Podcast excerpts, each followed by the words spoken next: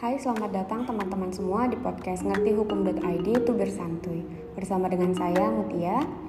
Tahukah kamu bahwa setiap karya yang dihasilkan oleh orang lain ternyata tidak boleh digunakan atau dimanfaatkan tanpa izin dari penciptanya? Lalu, bagaimana caranya untuk dapat menggunakan hasil karya orang lain dengan tetap menghormati hak yang dimiliki penciptanya? Salah satu cara yang digunakan ialah dengan menggunakan perjanjian lisensi. Apa yang dimaksud dengan perjanjian lisensi? Menurut Peraturan Pemerintah Nomor 36 Tahun 2018 tentang pencatatan perjanjian lisensi kekayaan intelektual, pemegang hak kekayaan intelektual berwenang memberikan lisensi kepada pihak lain untuk melaksanakan hak eksklusif yang dimilikinya.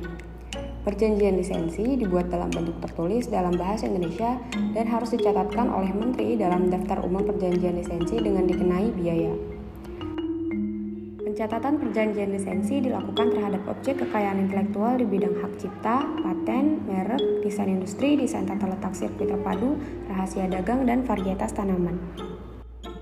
Perjanjian lisensi pada umumnya dapat dibagi menjadi dua, yakni perjanjian lisensi secara eksklusif, yaitu perjanjian yang hanya diberikan kepada satu penerima lisensi dan atau dalam wilayah tertentu serta perjanjian lisensi non-eksklusif, di mana perjanjian dapat diberikan kepada beberapa penerima lisensi dan atau dalam beberapa wilayah.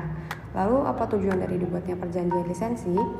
Apabila pemberi dan penerima lisensi mematuhi hak dan kewajiban yang disepakati dalam perjanjian, maka penerima lisensi dapat mengambil keuntungan ekonomi dari ciptaan orang lain dengan tetap menghormati pencipta dan pemegang hak cipta.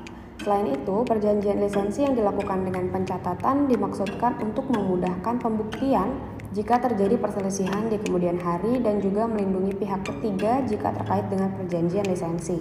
Perlindungan semacam itu juga tentu saja akan mendorong semangat dan kreativitas di bidang kekayaan intelektual, sehingga dapat dihasilkan karya kekayaan intelektual yang sangat diperlukan masyarakat. Semoga tubir santai kali ini dapat bermanfaat bagi kamu untuk menambah ilmu mengenai hak kekayaan intelektual. Jangan lupa follow kami di Twitter, Instagram, TikTok, LinkedIn, dan subscribe YouTube Ngerti Hukum ID dan kunjungi website kami di ngertihukum.id.